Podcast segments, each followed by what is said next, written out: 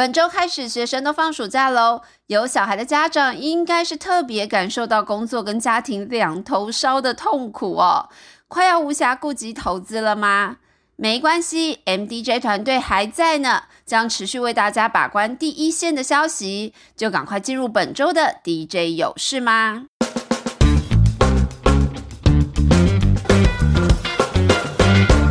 首先来看美股的部分，美国周五，也就是今天晚上将要公布六月的非农就业人数。那根据美股大叔 Barry 的分析，在目前美股行情特别热络、乐观情绪很高昂的状态下，这数字出来呢，最好就是几乎符合市场的预期。因为如果数字很好，那就代表通膨难以降温，联准会不会转鸽派；但如果数字非常的差，又代表经济状态可能转向。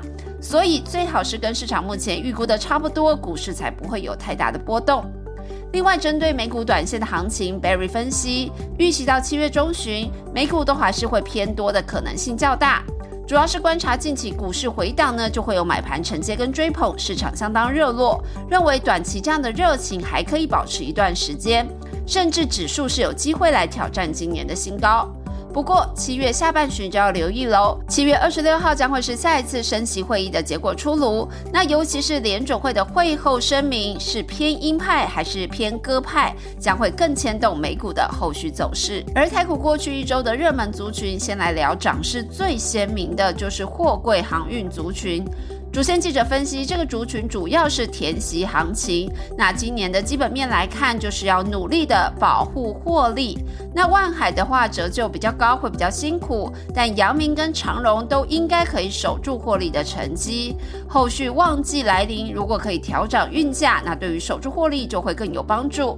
但是在运能大增、新船下水的这两年，要谈涨价，其实都会比较辛苦。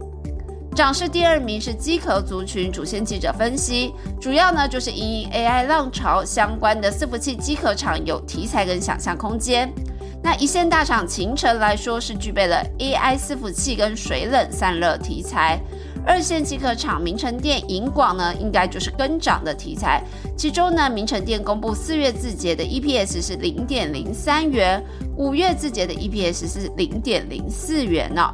那银广是认为 Q2 呢应该都还是亏损。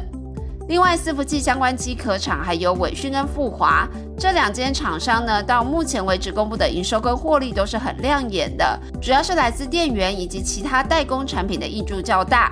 伺服器机壳方面呢，则要观察下半年的动能，应该是有机会回升。那最后一个热门族群就是散热族群，也是社会 AI 伺服器的一体带动。首先记者分析呢，下半年这个族群有望是逐步恢复拉货的力道哦。它主要拥有三大动能，一个是 AI 伺服器，第二个是伺服器新平台上路，还有新款的显示卡等等，都会带动下半年的营运优于上半年水准。那其中呢，AI 伺服器方面，尽管总量还是相当小，但是包含三 DVC 啊、水冷啊，都会成为 AI 伺服器散热的主流方案，会带动 SP 的提升。那当中的供应厂商就有双红、旗红、建准、高丽。尼德科、超重等等，最后呢，就帮大家整理下周重要的台股大事。首先一定要提的就是大力光法说将是下周的重头戏哦。大力光将会公布第二季财报，同时对于七八月的展望提出看法。主线记者分析，今年六月的营收就已经比上月回升，但是呢，Y O Y 来看仍然是衰退的。那公司也预期七月呢是会比六月好转，下半年正常来说也会比上半年好。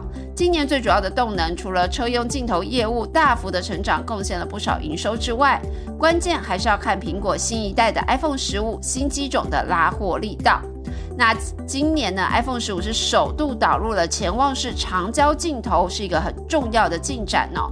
未来如果带动了更多手机厂牌来跟进使用呢，大力光应该就可以有更多的受惠。另外呢，低润厂南亚科将会举行法说，主线记者也分析，低润 Q2 的亏损幅度是扩大，但是最坏的状况应该已经过去，价格估计会在 Q2 筑底。那后续随着三星的减产发酵，Q3 的价格有机会持稳。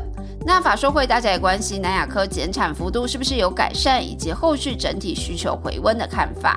另外呢，工业电脑厂只有 POS 机台厂振华电的法说，主线记者表示。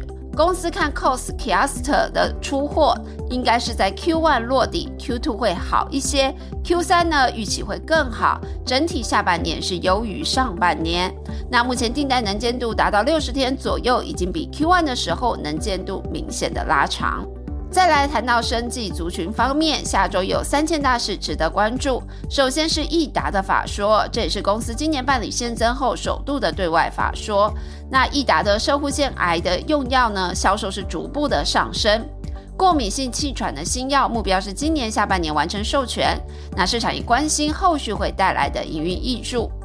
另外呢，美食要办餐叙，记者参叙。那先前因为大股大股东的巨额交易转让呢，让它的股价一度跌破三百哦。不过公司特别强调，这主要是因为大股东持股比例超过了六成，所以外资呢希望他们可以转让来增加一些股票的流通性。长期来看呢，他们的营运成长趋势是没有改变的，八月还有机会要上修财测哦。至于升级股王宝瑞呢，因为 CB 先前两度送件都被要求补件，大家就关心了，下周又到补件期限，那动向究竟会如何呢？而船产方面，台塑下周一会举行业绩发表会，针对六月以及第二季的获利进行分析，并且展望第三季行情。目前市场是预期呢，台塑四宝第二季的本业获利。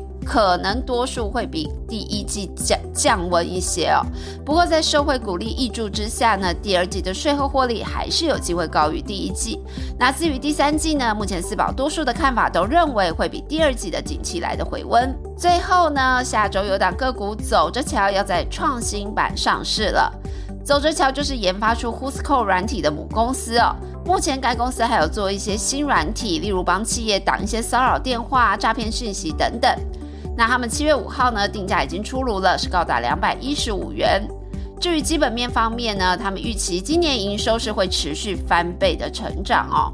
不过由于公司其实第一季才看到一个获利的数字，那最主要原因是因为公司一公司一直在加大投资啊、扩编啊、打海外市场等等，所以呢成本跟费用比较高。那至于今今年是不是单季都可以维持在获利的水准？那公司是认为不敢完全把挂这个保证。另外还有两档半导体新贵股的活动哦，一个是丰葵股号七五三零，下周会有它这个竹南厂的记者访厂行程。那峰会科技，它主要是半导体跟光电产业等级这种真空泵浦的维修技术服务，还有一些新机的生产销售。那国内外相关的大型厂商几乎都是它的客户。这次的新厂扩建呢，主要是希望在扩建好之后，刚好可以搭上二零二四年半导体的景气向上循环哦。那峰葵今年业绩呢，也因为他们已经切入了中国市场，然后搭上中国去美化这样的商机，所以今年营收是看季季走高，全年还会翻倍的成长。另外还有一档赵杰股号六九五九将会举办新贵钱的法说。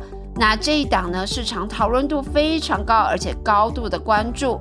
昨天记者就分析，最主要原因是因为公司呢是由曾经出任大陆紫光集团副总裁、有两岸记忆体教父之称的高启全来领军哦，还引进联电的前执行长孙世伟以及世界先进前董事长简学仁来担任独立董事，所以这个董事阵容非常的强大。那公司主要会从事半导体制程中所需要的特殊气体制造。跟销售新贵前的法说呢，就是市场关注度非常的高。那以上就是本周的 DJ 有事吗？希望对大家的投资有帮助。我们就下周见喽，拜拜。